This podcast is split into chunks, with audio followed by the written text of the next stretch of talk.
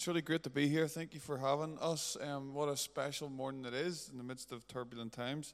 It's great to be together, worship Jesus, be stirred in our spirits, be strengthened in the Lord, strengthen ourselves and our inner beings. And um, uh, thank you for the welcome, Gary. Um, I know this is, um, uh, I know some, some of you and others um, we don't know. Um, I'll not take time to talk too much about um, the, the, the, the Tobar family of churches, but um, other than to say that we believe that's the Irish word for spring or well, in case you're not aware, and we really feel like the Lord is um, uh, putting something in our hearts to see a number of new expressions of church planted all over the nation. Uh, that's what we want to give our lives to see new wells and springs um, springing up from the ground, uh, centered on hope of Jesus and what He can do in our lives and in our communities. And uh, it's been brilliant. So the journey with Gary and the leadership team here, and increasingly the wider body over the last number of years. And uh, we hope in the days ahead that we can expose you more and more to the wider family and uh, what God's doing amongst us. It's also a real honour to reconnect in the last few months with George. And um, Phil will maybe say a little bit more about that, but we've known George for many years, and um, uh, you know have a lot of respect for him, and particularly when we were young in our own journey, um, it was great to connect with George, and um, and so it's a sheer joy, it's a sheer joy uh, in the spirit to see what the Lord is doing. Um, I can't help but feel uh, in the days in which we're living, amongst lots of stuff that's tough, I can't. I'm seeing the kindness of the Lord in the ways that He is giving us opportunities to do things together, to knit our hearts and our spirits together. There are things that are starting to come together that only God, by His Spirit, could have orchestrated. And I suppose one of the things that probably both Phil and I will want to kind of really emphasize today and remind you of and encourage you of that this is a thing of the Spirit. These are things of the Spirit. Only the Spirit could orchestrate things like this. If you sat around board tables and tried to work them out in whiteboards, you would just bang your heads. It doesn't. There's parts of it doesn't make sense, right? But the Holy Spirit in the, in the natural doesn't make sense. But the Holy Spirit does things beyond what we could imagine.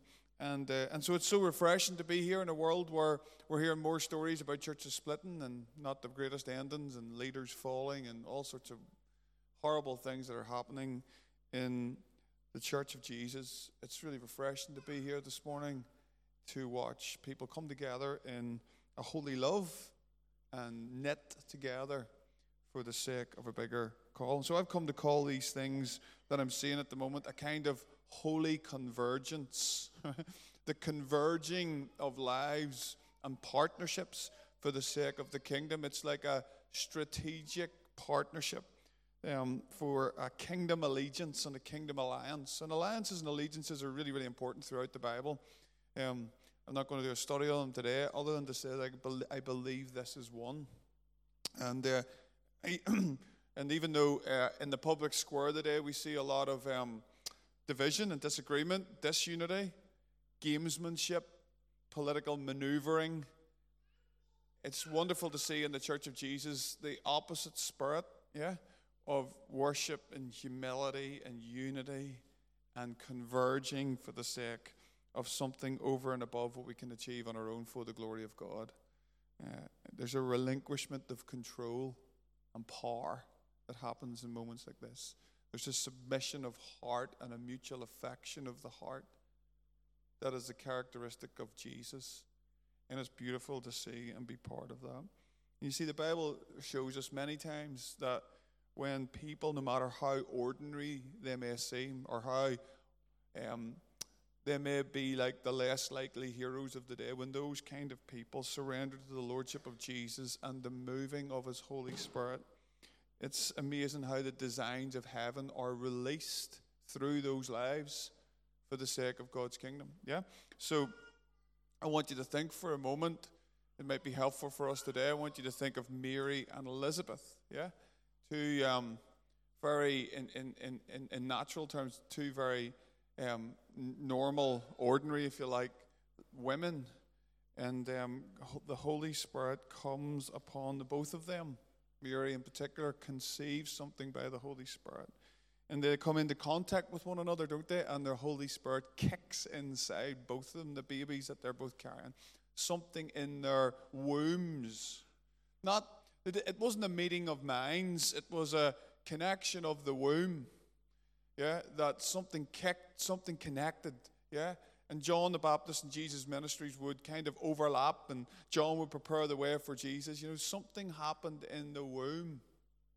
And something has happened in, in the womb of both of these churches and in the, in the womb of this, the, the family that both churches represent here. And the Holy Spirit has, kick, has kicked in the process. You know, you, if you were to sit down and kind of think about, list all the pros and cons. And I know we need to have those practical conversations, you know, that you, you, you kind of just hit, hit a bit. It doesn't like add up like a math sum. But you just know in the conversation over a cup of coffee or when you get leaders together, you just know that something's kicking in the spirit. Something's happening in the spirit. About um, four years ago, we had a sense that the Lord, we've been leading church in Lurgan for many years, and with a sense that the Lord was speaking to us about planting into Portadown, this sort of sister town in the area of Craigavon. And uh, we'd thought about that for years, but we really felt it was time to do something about it. And so the Holy Holy Spirit um, started to put some stuff in our hearts, stuff in our dreams. And then we, we realized um, as we started to pray this through that we'd had a long standing relationship with the Vineyard Church in Portadown that was called Upper Bann Vineyard. And the Holy Spirit Chris and Debbie, who led that work, came to us. They actually wanted us to look at one of the buildings that they were thinking of using for their church uh, to go into the next phase. And they asked us to come because we have friendship and relationship with them to come and pray for them, just as brothers and sisters in Christ across the town. And we went to pray for them in, in the church. And Phil, Phil went along initially to pray for them in a new building that they were thinking would be a church. And when we started to share, share our dreams for Portadown, all of a sudden we realized the Holy Spirit was kicking in our spirits.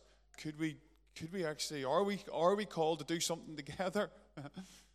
and, um, and so I was, I was kind of leading that kind of process of taking some of our people to Portadown, just a small group of 10 people or so. And, and we were praying and thinking about how we would do church with 10 or 12 people maybe grow it to 20 or so people that would come from Portadown. And, and then all of a sudden, we're talking to a church that's 50 or 60 adults and 40 kids, and they would like to do it with us. And, you know, some of the things, the way I wanted to, to start off, I knew that I wasn't going to be able to start off that way because leading 20 people is just different than leading 100.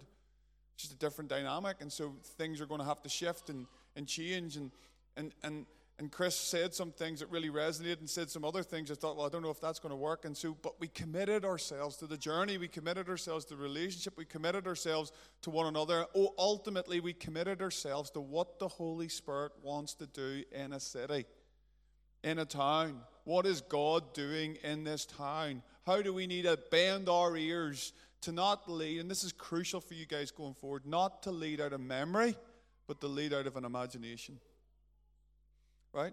These are days where we have to not just lead out of memory, but lead out of the imagination of the Spirit. And that's what we um, have gone. And two and a half years later, I um, we grafted together, and um, I would say I'm leading with I've got existing friends from um, what we do in Lurgan, but I'm leading with people that I didn't know three years ago, who are in my heart now. I mean, they're not just acquaintances; they're in my heart. We've become soul friends on the journey to see God do something in the town of Portadown in the wider Craigavon area. Yeah? And because, all because we just wanted to posture ourselves by the Spirit. And so, what I want to say to you this morning, in a few more, just for another five or ten minutes before we pray together, and then Phil comes um, to lead us into communion and just to give us some words of exhortation. One of the most important things that I've learned through our journey. And one of the most important things I've learned over the last 10 or 15 years in my life and in ministry is this. The question in the kingdom is not just what am I going to do? The question is often who am I going to be with? Who are you going to be with? And that is such an undervalued question that we teach about sometimes.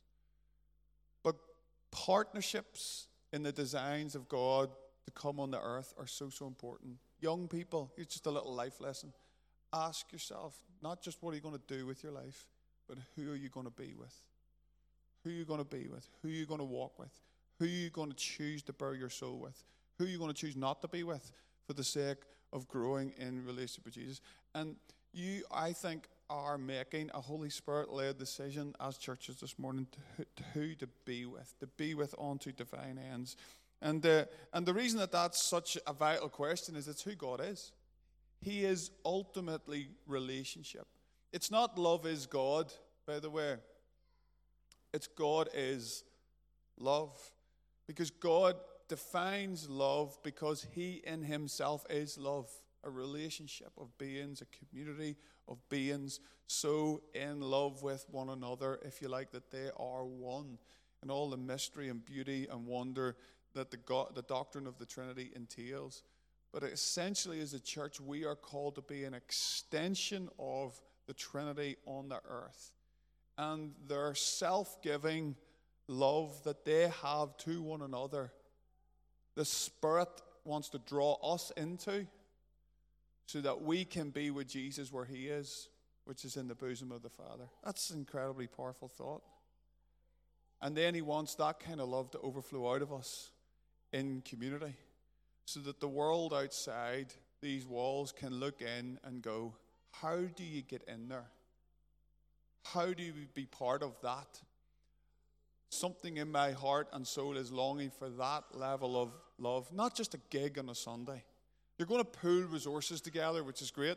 You're going to pool gifts together, which is great.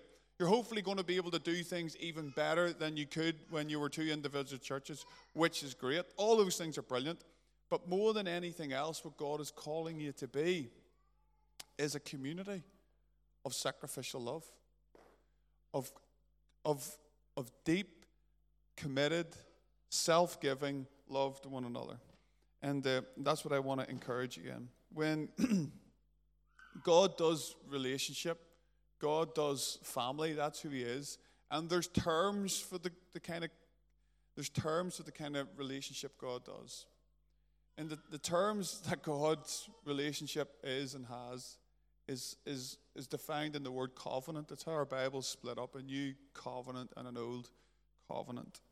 And um, covenant, I like to describe or borrowed from Scot McKnight, and he says this a, a covenant is a rugged commitment. A rugged commitment, right? First and foremost, it's a rugged commitment. Lo- love, by the way, is not Love Island. All right? Right? That, that's not love, right? So, you, some of the words that we're using in our culture today, we need to deconstruct them because the world has stolen them and made them something what they're not, okay? And so, love is a rugged commitment to be with someone, to be with someone, the principle of presence, be with. You just, by the way, that means sometimes you just keep showing up. Just come and be with, even the Sundays that you don't want to even the small group nights you don't want to. I'm not saying that in the kind of. I'm just saying sometimes you just you just covenant means you just be with someone. Sometimes in a marriage, it's just not going great.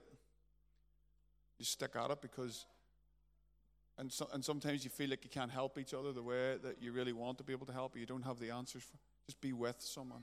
A rugged commitment to be with someone, principle of presence, and for someone, for someone. That's a principle of advocacy, to be with them, to cha- and for them, to champion them, to speak well of them, to want their gain and honor more than yours. Yeah, that's yeah, on to divine ends. A rugged commitment to be with someone and for someone on to divine ends, for the glory of God, for divine purposes.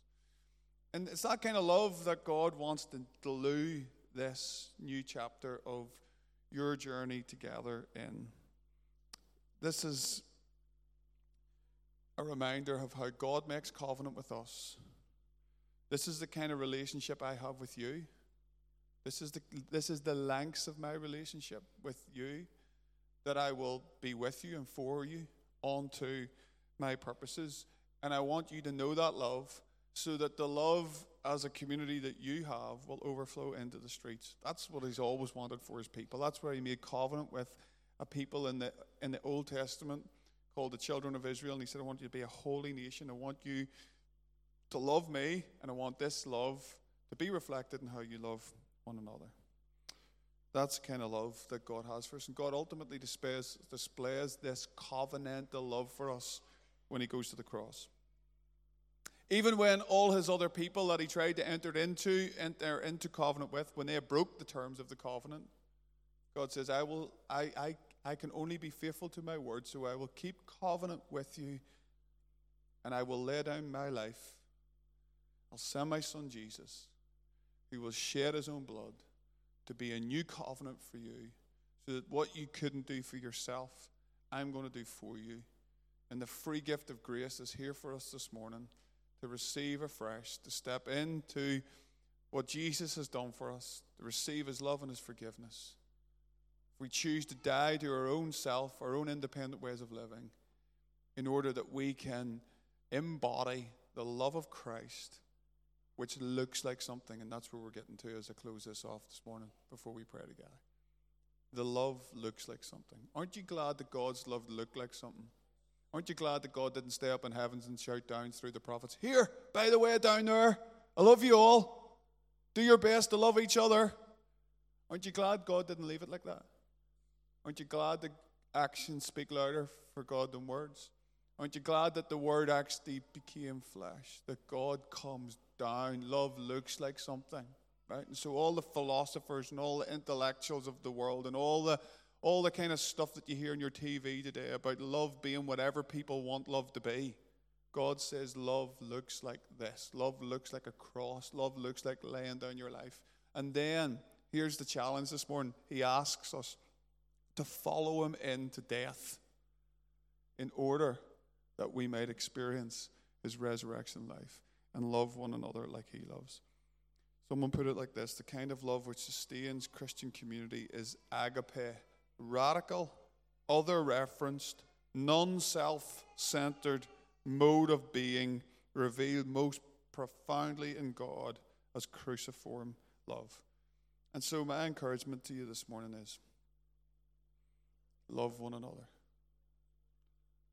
The Apostle John, who was the last living apostle, to the last one that saw and touched and felt and heard Jesus, the one who took the mother of Jesus into his home and heard the stories of what he was like, who Jesus was like. And apparently, when he was pretty much crippled, they reckon he was living in and around Ephesus at that time. And they would have brought out, I was going to say wheeled out, but I don't know if they had wheels but they brought him out, carried him out, set him down. Can you imagine if the Apostle John was there, brought him out, the last living, the, last one that saw Jesus, and they brought him out and said, Tell us, preach this, John. Preach this, John. Tell us, tell us what he was like. And he, tradition tells us that he said something like this Got one thing to say to you love one another. Love one another.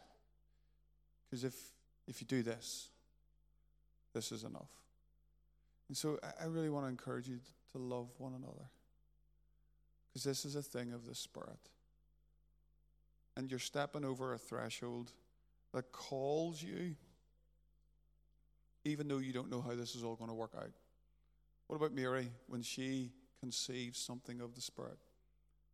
How would that feel? Or an angel to show up and say, You're going to carry the Son of God you're going to give birth to him. And she says this. What does she say? Be it unto me according to your word. I think that's all that's what the Lord's asking you of you this morning. Just do you want to do you want to stand together as a people?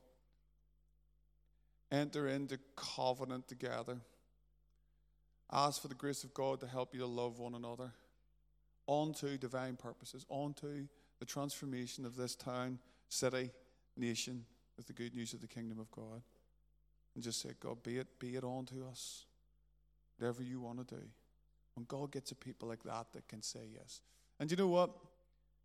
It's not probably going to be the big fundamental doctrines that's going to be the challenge. When we started, We have a tradition in Lurgan because we have two services back to back that we do tea and toast in between the services, right? It's a big moment. For 45 minutes, the place goes berserk, right? Everybody moves out of church. It's like a military operation out in the foyer. There's Nutella and jam, and then there's like a big toaster, and it all works like clockwork now. Although sometimes the kids lick their knives and put them back into the. Anyway, right? Coronavirus around, we just had, there's no tea and toast this morning, okay? You can imagine, right? When we started the plant into Portadown, the way the vineyard guys who grafted into us, where they did their hospitality, they didn't do tea and toast. They had, they had another way of doing their hospitality, and it was great. Tea and coffee, buns, right, and things like that, right? You, you know the way because we're people and we're slightly fickle. Do you know like some of the things that we like had to chat through were not like what we believed about the Holy Spirit? They were like, how are we going to do tea and toast? Like we can't do church without tea and toast. Yeah, we can't, you know. And so it's those wee things. And here's the thing the enemy loves nothing more for wee things to become big things. So, I really want to challenge you and exhort you as, as a church family. Like, kick the small things out the window, right? Like, let's be mature people that have mature conversations. There's going to be little glitches. Have mature conversations. Come and sit before the leadership. Do it biblically, which is to come and have a coffee and sit and just say, Here's where I'm at. Here's what I'm struggling with. Will you help me? Ask curious questions rather than making dogmatic statements and opinions. I don't know about you, but even with this, this thing, and I know everyone's worried, there's just so many opinions. I just like, can I get to somebody that just actually knows what they're talking about to tell me what, you do you know what I mean? It's like, it's just so many opinions today. And opinions aren't bad, everyone's entitled to them. But as believers, as a follower of Jesus, we're exhorted to outdo one another and show an honor. So if you want to have any competition going forward, the competition is who can show the most honor, who can show the most selfless love. Yeah, and that's what the Holy Spirit is inviting us into. And I want to encourage you to count the cost of that because there is a cost. And I just want to say, out of the for whatever it's worth, but as somebody looking on at the at the at the journey, not just the journey church, but the journey of the journey and LCF. Well done. Well done. This is a beautiful thing. I'm sure it hasn't always been but well done. The delight of the Father is upon you, and the movement of the Spirit is here. And so, what I'm going to encourage you to do with that said, there's going to be a prayer on the screen which we're going to say together. Let me read it through once, and then um, I'm going to invite you to stand. So, let me read it through slowly first. And um, if you feel that you'd like to say this as well, would love to invite you to stand and we're going to say it together. Before God and in obedience to Him, we join these two churches together as we make the following commitment together. We give ourselves afresh this day to the Lord Jesus Christ, who gave His life for us and whose servants we are. We offer our lives to Him in His service and for the sake of His kingdom. We promise to promote unity within this body to speak well of each other, to serve each other, to love and have compassion, to honor and be devoted to each other, to build one another up, forgive and pray for one another, and to seek to live in harmony. We promise to pray for and respect those God has set as leaders over us, to encourage them and follow them as they oversee the flock. We ask God for His grace to confront disunity, jealousy, or a competitive spirit we refuse to engage in gossip, but pursue unity, maturity, purity, and peace. We offer each other hands of friendship, hearts of love, and the crown of loyalty. When you say this prayer together, what, what it's not, it's, it's not some legalistic thing that we're putting on one another. This is an act of grace, and it's a decision of the heart. Okay? So we step into this in grace, knowing that we'll probably all, at times, um, not necessarily live up to it. But we thank God that in His grace in those moments we receive His forgiveness to be changed and transformed and to aspire to want to be like Him in this, yeah? And so we do it with grace, but we do it with a commit. Love looks like something.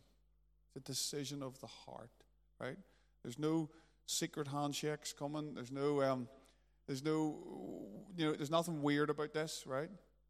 It's just a decision of the heart say, God, I'm, I'm all in with your doing, and I want me and my family, the roots of our lives, to be planted in the soil of this gospeling community as the family of God. That's what we're asking you to do if you'd like to this, this morning. So, would you stand with me if you'd like to say this? We're going to say this together, and then I'm going to pray for George and for Sammy. So, I always feel like you need a wee, wee, you need a wee count in with these things, all right? So, so uh, after three, let's say this together. One, two, three. Before God and in obedience to Him, we join these two churches together as we make the following commitment together. We give ourselves afresh this day to our Lord Jesus Christ, who gave his life for us and whose servants we are. We offer our lives to him in his service and for the sake of his kingdom. We promise to promote unity within this body, to speak well of each other, to serve each other, to love and have compassion to honor and be devoted to each other, build one another up, forgive and pray for one another, and seek to live in harmony. We promise to pray for and respect those God has set as leaders over us, to encourage them and follow them as they oversee the flock. We ask God for His grace to confront disunity, jealousy for a competitive spirit, we will refuse to engage in gossip, but pursue maturity, purity, and peace. We offer each other hands of friendship, hearts of love, and a crown of loyalty. Amen. Amen. Amen. Now I'm going to ask uh, Sammy and, and George to come. We have, um, if you're not aware, we have two um, sticks here, um, which have the name of the journey and the name of um, Lisburn Christian Fellowship on them. And uh, there's a passage that um, the guys had been praying about and centering some of their thoughts around, and it's Ezekiel chapter 37. Just a couple of verses. Let me read this. The word of the Lord came to me. This is Ezekiel in chapter 37. Son of man, take a stick of wood and write on it belonging to Judah. So we're just saying belonging to the journey and the Israelites associated with them. Then take another stick of wood and write on it belonging to Joseph, right? So another one of the tribes, and all the Israelites associated with them. So a stick from the journey and a stick from Lisburn Christian Fellowship. Join them together into one stick so that they may become one in your hand. Isn't that a beautiful phrase? once so they may become one on your hand. When your people ask you, Won't you tell us what, what you mean by this? Say to them, This is what the sovereign Lord says. I'm going to take the stick of Joseph, which is in Ephraim's hand, and of the Israelite tribes associate with them, and join it to Judah's stick. I will make them into a single stick of wood, and they will become one in my hand. So I'm going to join these sticks together, and I'm going to ask Sammy and George just to stay here.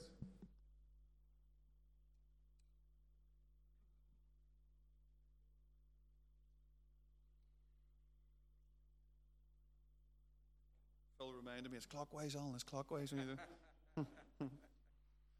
and um, and as maybe George and Sammy would hold these, and um, and maybe Phil would come, and if any of the uh, other previous leaders want to just even come and stand, lay hands. Um, when if you're here today, why don't you even just stretch out your hand? Is that if you're comfortable with that?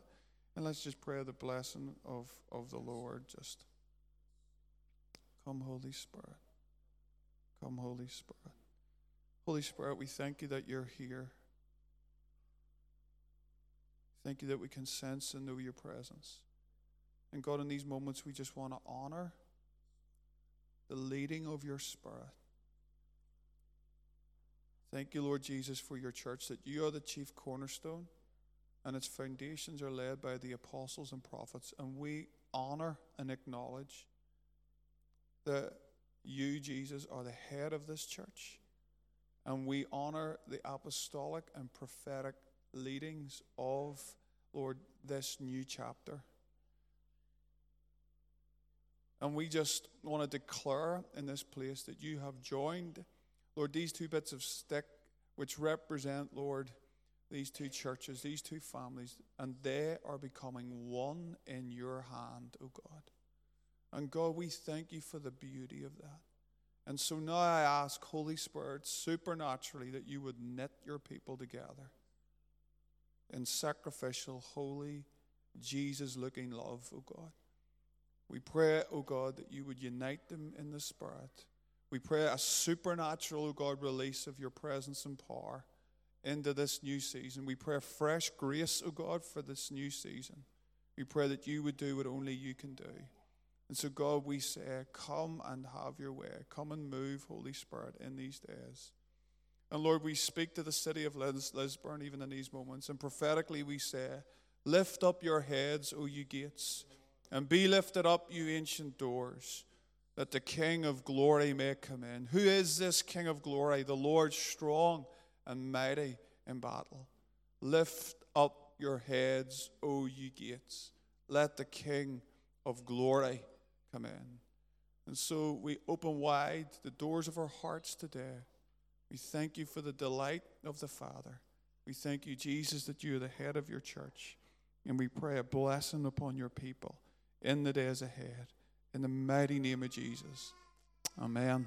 Amen. Why don't we give a round of applause and honor the Lord?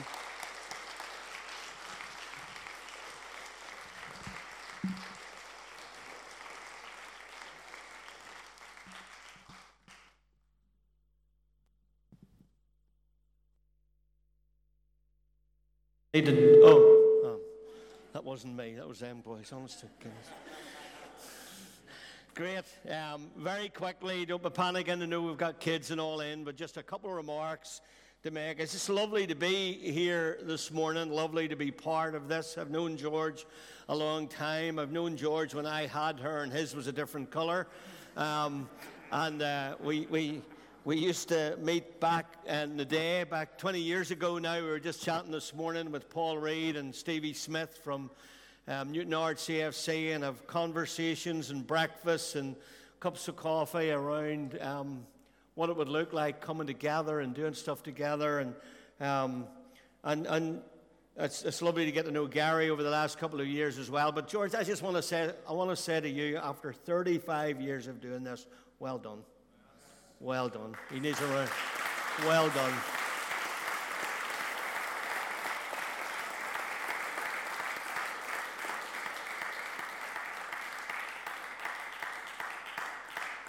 And you know, um, I'm a little bit younger than him, but getting older isn't the easiest thing at times, and so it's really important. And I'm sure there are loads of questions, you know, and some people might be a little skeptical you know, if you are skeptical, come and speak to the leaders. If you're cynical, go and speak to God, because um, there's a difference. Um, so if you are skeptical and have questions, come and ask. Um, but I think there's something about God is doing something in this day. And it's lovely, as Al says, in a day and we, we see churches parting. And, and you know that they, they reckon that it's less than 2% of churches actually divide over doctrine. They usually split over personalities and over the little things that Al talked about, so it's really important. And so the fact that you're still here, you're breathing, where um, God's doing something in your midst, and as you look to the years ahead, as I'm sure you're doing, looking to five or ten years ahead. I want to just read a passage of Scripture in Luke 5. If you've got a Bible, you can turn to it, Luke chapter 5, verse 33 to 39. I want to read, make three comments about it, and then we'll go to breaking of bread, all right? Um, Luke 5, 33. Um, they said to him, this is to Jesus, John's disciples often fast and pray. This is Luke 5, 33. John's disciples often fast and pray, and so do the disciples of the Pharisees, but yours go on eating and drinking. Jesus answered, Can you make the friends of the bridegroom fast while he is with them? But the time will come when the bridegroom will be taken from them. In those days, then they will fast. He told them this parable No one tears a piece out of a new garment to patch an old one. Otherwise, they will have torn the new garment, and the patch from the new will not match the old. No one pours new wine into old wineskins. Uh, otherwise, the new wine will burst the skins, and the wine will run out, and the wineskins will be ruined. No new wine must be poured into new wineskins, and no one after drinking old wine wants the new, for they say the old is better. I want you to grab this truth as we bring our service to a conclusion this morning. And the truth that I, I think everybody has been saying this morning from Gary's introduction is that God wants to do a new thing. God always wants to do a new thing. Even at the end of life, God wants to do a new thing. I have a son lives in London, and um, I was over visiting him last year, and we were going up one of those big escalators up out of the, the depths of the London Underground, and there was an elderly man in front of me. He had a little briefcase, he, and he seemed quite nervous on the escalator. And as we got up near the top, my son and I were chatting away. And I don't know how this happened or what happened, but he, he started to renege when he got to the end of the, up to the top of the escalator, and he stepped back and he fell. And I, this is true, Bill, honestly, it was like, uh, honestly, I think it was a wee heavenly thing. I caught him like you'd catch a baby. I caught this little man just like this, boom. It was better than that. It was better. He was all looking at me. But I, I caught him, and I, and I sort of, I sort of kept my ground, went on up the next two or three steps, got up off, and set him on his feet, and off he went about his business. And um, he thanked me uh, for saving his life, and uh, and and we began to, I began to think about this. I've had a couple of little instances in my life that people actually don't do endings well. But in the kingdom, there are no endings.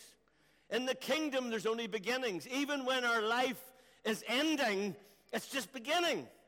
So God always wants to do a new thing. Even when the end of our life comes, God wants to do a new thing. And I think this is really, really good. And so I want to challenge us all, challenge us all this morning, because as we do this new thing, we need to devise some ideas about how to do it. And first thing in the, in the passage. If you look at the text, you can see in your Bible, actually, the introduction to the text is Jesus calls his first disciples.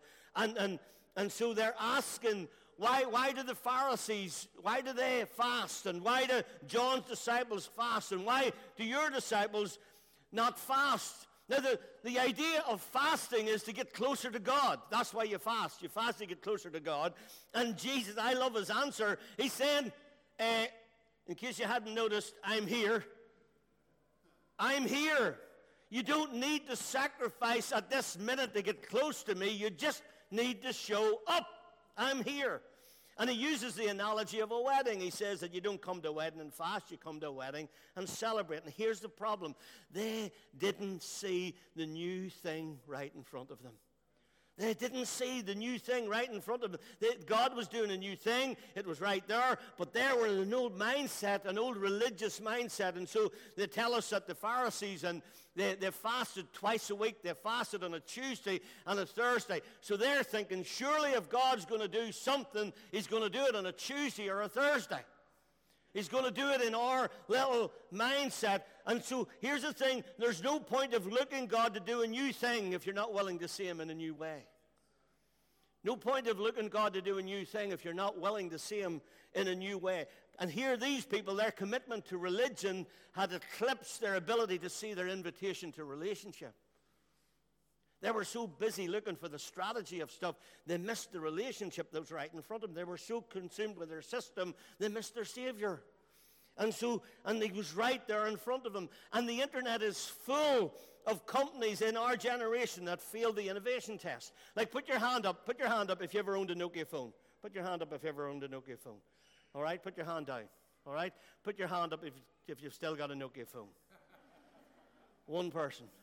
Same in our church. We have one person in our church with a Nokia phone, Mark Emerson. I'll name and shame.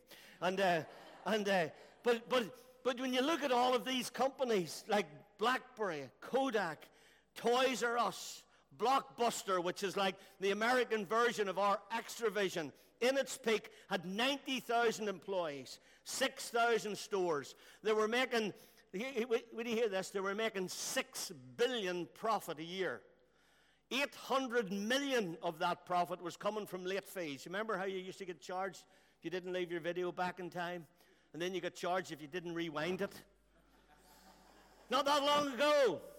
And in 2000, in 2000, a little small firm called Netflix approached them and said, We'll buy you out for 50 million. And they laughed them out of the room. Problem was, there was something happening in front of their eyes, and they were so stuck in an old mindset. I love this. Someone noted that the problem was that they thought they were in the video business instead of the home entertainment business. And when I read that, I thought, wow, they had the wrong identity. And if you don't have the right identity, you will never have the right mission.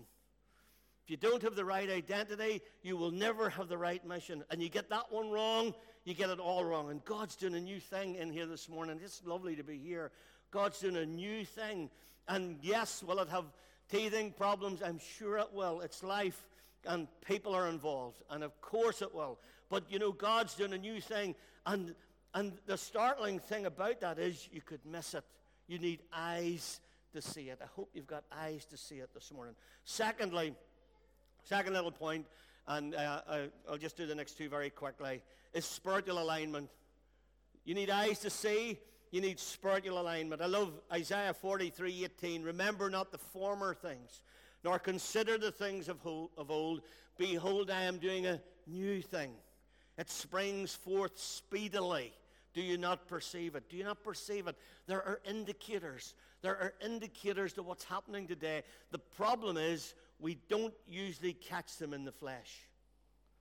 And if we're not walking in the Spirit, then we, we miss the spiritual alignment we need eyes to see. We need that spiritual alignment to know what God's doing. And thirdly, we just need to get rid of some old stuff. We get, need to get rid of those. If Paul were here, he would say it like this He would say, Leave those things which are behind and strain forward to the things which lie ahead. There's so much for you, so much for you in the city together, so much for you as churches together. I just think it's so exciting. And, and, and kingdom does seem to move at the speed of relationship. There's no doubt about that. Kingdom does seem to move at the speed of relationship. I'll tell you a story and then we'll go to communion. Um, I like films. Uh, I like movies. I'm a bit of a I like, um, I like action movies, but I like romantic movies. I'm a bit of a romantic and stuff like that. I like good stories. I like biographies and stuff like that, autobiographies. But um, one of the old movies that was a bit silly, maybe, was the, the Secret Life of Walter Mitty. Anybody remember it? The Secret Life of... It was made actually in 1937. The original guy was Danny Kaye. George will remember that. None of the rest of you probably will. But um, it was remade... Sorry, George. Um, um, it was remade then in 2013 with Ben Stiller. And um, it's a sort of a mythical short story written by a guy called James Thurber. And, and Walter Mitty is this sort of shy guy. Now, okay, it was remade, and I'm going to rack the movie for you, but you've had seven years to watch it. So, um, so, so Walter Mitty is this shy guy who worked in the same sort of mediocre job for all of his life, often zones out and starts daydreaming about amazing thing happening to him. He, he daydreams about being a surgeon, about sailing a ship in a storm, but they're only ever daydreams. And then he signs up to a dating site because there's a girl at work that he fancies, and um, he, he likes her. And, and when it comes to the bit on the profile of hobbies and experiences, he's nothing to write. And he's a bit sad about this. He has nothing to write under hobbies or experiences. Now, what happens in the movie, an important photo goes missing at work, and his job's on the line, and, and he goes on journey. He goes on a journey in search of the photographer because he feels he's been set up, blah, blah, blah. And instead of, of on this journey, what happens, he's sort of this spiritual, life changing experience that causes him to dig really deep within himself and, and live all the moments that he's ever, only ever dreamt about. And so he travels to Iceland and to Greenland and the, the Himalayas, which include all of these life threatening experiences. And his profile actually begins to write itself. Interesting, isn't it? And all the fads and daydreams disappear. And, and, and the thing about the most valuable lesson within this story is that all your visions can become a reality if you just have the courage to pursue them.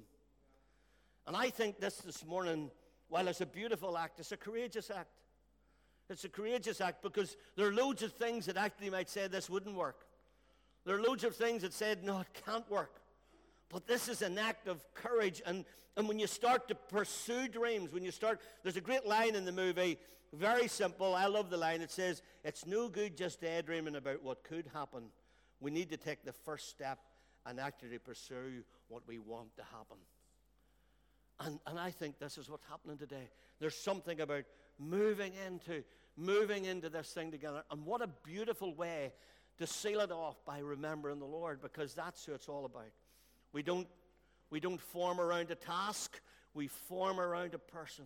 And that person is the person of Christ. That person is the person of the Holy Spirit. That is God Himself, God, this triune God. And so, as we come to communion this morning, the Apostle Paul wrote about it in 1 Corinthians 11. This is what he said He said, What the Lord has given to me, I now pass on to you.